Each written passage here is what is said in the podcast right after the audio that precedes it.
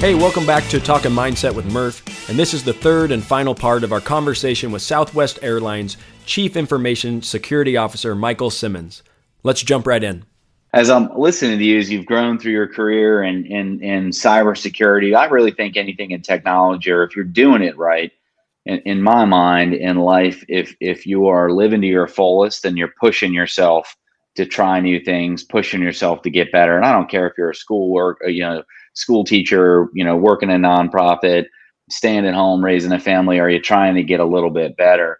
How do you handle, you know, you're a CISO of one of the largest, most recognizable brands in the world. How do you handle pressure? How do you handle the multitude of things that in this 40 minute uh, session we've had here, you probably have seven or eight emails or texts that are concerning to you that would change how your day is going. How do you handle that? Um, I think one, you know, a lot of pragmatism. Um, I think you need to know what you sign up for, and you know, to beat up cliche words, right? You know, often cybersecurity is viewed as fear, uncertainty, and doubt, and you know, the stuff of mysticism the, to people that aren't really skilled in cybersecurity, and this perception that everything's, you know, uh, dark hoodies and sunglasses. Um, but I, I, I, one to handle the pressure is internally, whether it's our internal business customers like marketing, uh, accounting, uh, operations, senior executive leadership, we got to break through the noise and myth, right? So a lot of it is changing the messaging of like, look, I'll never be able to stop everything. I'll never, I'll never have enough money, people, time uh, to stop every risk under the sun. Nor do you want me to stop every risk under the sun, because guess what? If I do that, planes aren't getting in the air. Um, however, if you can change the narrative and help them understand that, you know, you've heard the terms of like it's not a matter of if, it's when. Um, but if you change the conversation about, look, it's going to happen. Now it's about readiness, uh, mitigating the blast radius, find it quickly, contain it, repair, move on, keep operations going. Just like we deal with uh, fires, floods, natural disasters, the list goes on and on if you can get their mind around cybersecurity as nothing more than business risk, just like these other uh, risks I described, their mindset shifts, and then you don't live in fear of retribution or how did that happen or um, you should have never uh, allowed this to happen, right? Unless it's gross negligence. So one is just getting the messaging right. It reduces a lot of that concern of like I got to stop everything. Um, but then when it comes to all the influx of things you get, right, it's trying to understand the whys behind them. Well, why is this so bad? Well, is it is it on on par with other risks that we're dealing with? Is it risk to critical business processes or not? So you start to compartmentalize everything that gets thrown at you. you Know what's the real risk you got to be worried about, and and what are the smaller risks. And in reality, there's a lot of surface area of risk in cybersecurity, but there's five core risks that we're concerned about. And when there's only five I have to worry about, it lets the other stuff not be dismissed, but know that you don't have to jump at every fire alarm that's thrown and know how to put them in the right buckets to take action. But that, that's how I would summarize it, Brian, is just get the right message and expectation out there with your customers and your senior leaders. It helps you have an easier playground to deal with. And then, you know, look at things at, levels of risk versus everything is bad and gloomy because um, yep. that's just not the case. Yeah, I think that's um, it's something you you try to get perspective. I know I have over time um, that you know if you we talked about before DMAC removing emotion. You know when things get really difficult and and you hear some news and it you know you that's that anxiety starts to fire up and you start to worry. The faster you can try to separate the emotion from the problem, mm-hmm. um, really for me has been helpful in my career to to be able to take a step back and understand what that next step is. And and then you know to your point it's almost like dominoes right? So you know what can i what can i solve on the front end that will knock down these four other problems right? And and but until we remove the anxiety and this the fear of the uncertainty that comes behind it which i think is natural and exists everywhere. So i, I totally agree. Yeah absolutely. You know it, it's it's uh and look our our job's hard. It's a tough i mean it's I, I can't tell you how many, you know, bright-eyed, optimistic cybersecurity professionals I've seen start their careers and they become cynical fast, right? We're yeah. constantly beat up with like, why is the business doing that? Like, don't they know this is bad? And if you get yourself caught up in that emotional reaction, you'll never get to a healthy place of actually driving change. And that's why we try to zoom out to your point, Brian, of like take the emotion, like Why do you think they're not doing it? Let's go through the the, the business process we've given them. Um, uh, the the uh, what level of effort they have to take to implement it. Does it really benefit their job or hinder? Because often, you know, if you assume positive intent and and really try to have this mindset, like I don't, outside of a few, you know, rare, uh, unfortunate uh, insider threat issues, most people show up and they want to do their job well and they want to you you know leverage and adopt security. Um, but if you find that they're not, and you just constantly go, well, they're dumb, they're idiots. I can't believe they're accepting this. Why would you ever do that? Don't they care? If you get your mindset caught up in that, you'll never make progress. And you got to zoom out and go, well, why aren't they doing it? And often, nine out of 10 times, I found it's like, well, our process is horrible. like it's yeah. just not easy to do, you know? um, you think of experiences for people, and there's direct experiences like how we show up every day and talk security with our customers internally. That's an experience that shapes their beliefs about us. If you think about the systems, process, procedures, technologies we implement, that's a second type of experience that we create for people and how they interact with our tools. Uh, that shapes their beliefs about us. And then third is storytelling. One person has a bad experience with us and they go, just wait till you go to the cybersecurity team. It's going to suck. You know, guess what? That person's already pre-wired with the belief, like, I don't know if I want to work with them. So we always try to just zoom out. Let's talk about the experiences we're creating for people, our customers, internally, our employees. If you focus on the experiences and create the right experiences, it'll shape the right beliefs.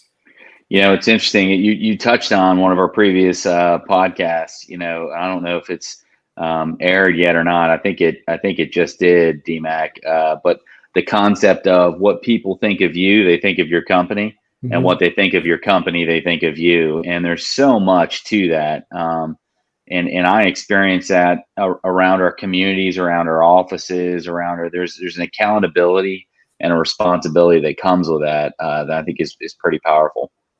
Uh, absolutely. I mean, how you show up every day is watched, right? You know, whether you're consistent with it, if you're humble enough to ask for feedback and and take action with that feedback. I mean, we, I, you know, it's easy, I'm sure, to to watch, listen to this, and go, man, you know, this sounds like it's perfect all the time. It isn't. I mean, we're constantly improving, we're making mistakes, but you know, we just the experience we try to create is a willingness and a demonstration with consistency that if we make a mistake, we're going to ask for feedback, we'll take ownership and accountability of it, and we'll drive for a different outcome going forward. Right? It's you know whether i agree or disagree with your feedback doesn't matter. That's not a belief i want you to have because i could mm. easily filter everything you're saying. It's like no security's fine. Our process is easy. The technology's the best on the market. I don't agree with anything you're saying. That's not the point. We gave our customers some type of experience that gave them a belief that says this isn't working. So if i can get caught up and understand well that's not the belief i want you to have even if i disagree with your feedback i can mobilize around changing your belief you yeah. know that that I can I don't want you to have that belief. I can rally energy behind that than getting caught up and disagreeing with you and the emotions kicking in. Yeah, I, I totally agree.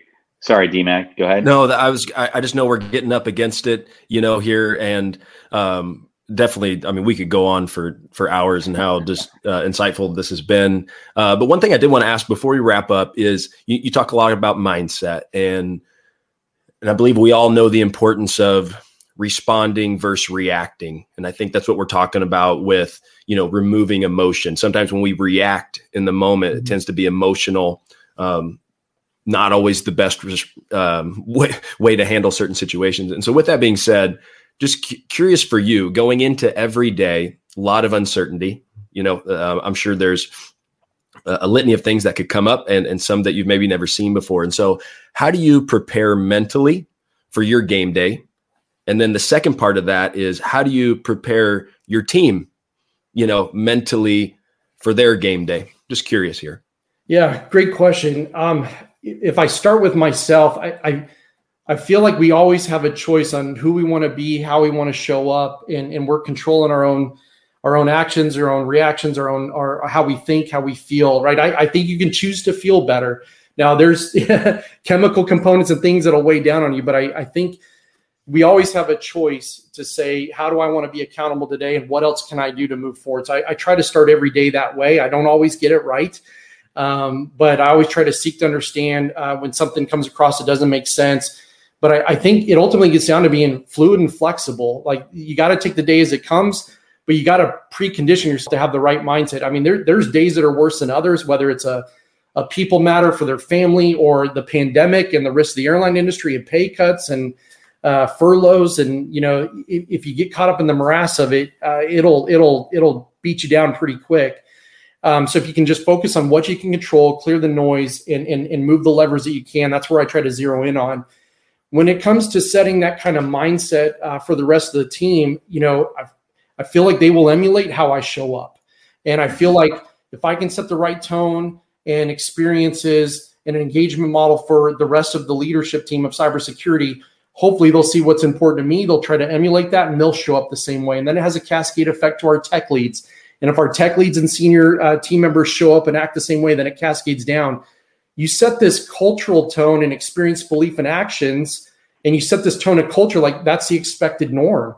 And people start to clearly see when you start to deviate from that norm, right? So I think it's just trying to be consistent in, in how you show up, the shadow you cast, the type of uh, uh, experiences you create others, I, they learn quickly what's important and what isn't, what's acceptable, what isn't. Um, and then that culture just starts to infuse itself and become the operating norm. Again, we don't always get it right. We recognize when we get it wrong and you try to learn from it. That's that's fantastic. And setting the tone and, and the importance of consistency is so huge. And I always like to share some random research because when somebody says something, it pops into my head. Murph has got used to this at this point, but it reminds me of the Westminster Dog Show. And this is going to be great. So, when it comes to setting the tone, and for those that aren't familiar with the Westminster Dog Show, I don't know much about it other than it's just a bunch of dogs running around on a carpet, and then there's judges that come by and then they pick the winner. Essentially, I'm sure there's way more to it. I don't know what it is, but the point is, is they tested the stress levels, the cortisol, right, in the saliva of the dogs, of the winners, and then those that didn't uh, do as well. And they found that the stress that which the owner of the dog that ran the dog mm-hmm. around, if their stress was higher, it elevated the cortisol levels of the dog because the owner was setting the tone, right? It's coming in stressed, like, oh, shoot, this is a big deal. Dog responded, didn't perform as well uh, at the Westminster Dog Show. And so, anyway, it just the uh, when you start talking about setting the tone, I thought this is the Westminster Dog Show all over again. So, thanks for sharing that. That's a great analogy. It makes sense, right? Absolutely crazy. It's not rocket surgery when you think about it. no, no, that, that's true. And it's interesting, you know, DMAC, I know we're out of time here, but you know, we could probably do five more of these things with you, Michael. You've been fantastic, and uh, I love, uh, you know, I'm sitting here typing notes as uh, as you're talking. I really appreciate you. Um, you know, DMAC, I wonder, you know, for me, um, early on as we as we grew ReliaQuest, you know, you would have a, a, a an obstacle hit, and that could be really a devastating obstacle when you're a startup company and you're growing it and self-funding everything. And you know that cortisol level, that stress, that anxiety spikes exponentially. What I found though is even though we're far away from those times, and even though you know, we are, you know, the 800 pound gorilla in cybersecurity now and can take a lot of those obstacles. I still find myself sometimes reacting like we're still that, you know, it's ingrained in you. Do you know what I mean? And that, and so much of my professional career over the past, you know, four or five years has been trying to unlearn that behavior and just know that, you know, it's okay, but it's weird that response. And I wonder, with your experience and pro athletes and Michael, you as with you know growing through your career and seeing people come up, you know, uh, in cybersecurity, if if that's something that you see is hard for everybody to to unlearn. I've seen that. Yeah, I mean it's because because that's part of being human. You know, that's the human experience of not being perfect and giving yourself grace accepting the fact that you're not going to be. I, I, think the people that get in trouble, the athletes that get in trouble, are the ones that beat themselves up for it. And then it just starts to spiral, you know, where they, they think they're perfect or they think they should get it right every time. And that's definitely not the case versus accepting the fact that, hey, I feel this certain way. Uh, and then how you perceive it is going to be different. You know, um, the feeling that someone gets that experiences stage fright, being butterflies in their stomach, sweaty palms, shaky knees, that's the same experience that Beyonce gets as she's described before mm-hmm. she takes the stage. They both experience the same physiological things. The difference is how they perceive them. The person with stage fright perceives them as like, I'm not ready for this. This is the way I feel. This is terrible. Beyonce experiences it and goes, I love this feeling. Can't wait. This means I'm ready and this matters to me. And so, it goes back to messaging, changing someone's perspective, helping them interpret those feelings in a different way. One, and then two would be acceptance, grace. You're a human. You're not perfect. It's okay. Yeah, and I'd agree yeah. too, Brian, with everything shared. You know, I, I think it's about recognize when you're there and then make that choice with what you do with it. Um, you know, self awareness is key. Uh, again, we're not trying to create robots. We want people to be human, and everybody's going to react to things uh, in different ways. Some uh, visceral, some not. But it's just self awareness. Know when you're in the grip of that, you know, stress, that concern. What do you do next to choose how to handle it? That's what matters. That that's what yeah. we ultimately want people to recognize. Like, I don't want you to be a robot. I want you to be human. But when you get to a place that's not healthy for you, recognize it and make a decision quickly on what you're going to do with it. I love it. Well, well, thank you so much, Michael and DMAC. And this has been fantastic. I know we're over time, and I'm sure everybody's got something else to jump to, but uh, really appreciate everything. And DMAC, thanks for leading this and getting it all set up. Yeah, thank you all for the invitation. It's been uh, a privilege, and I just want to say we appreciate our partnership with ReliaQuest. We view you all as part of the Southwest family, and just encourage everybody to keep fighting the good fight. It's worth it. Hey, thanks very much. I appreciate that, and we'll we'll have you back for another episode here soon. So thanks very much. All right, sounds good. Enjoy your day. All right, thanks, take Michael. care. Thanks a lot.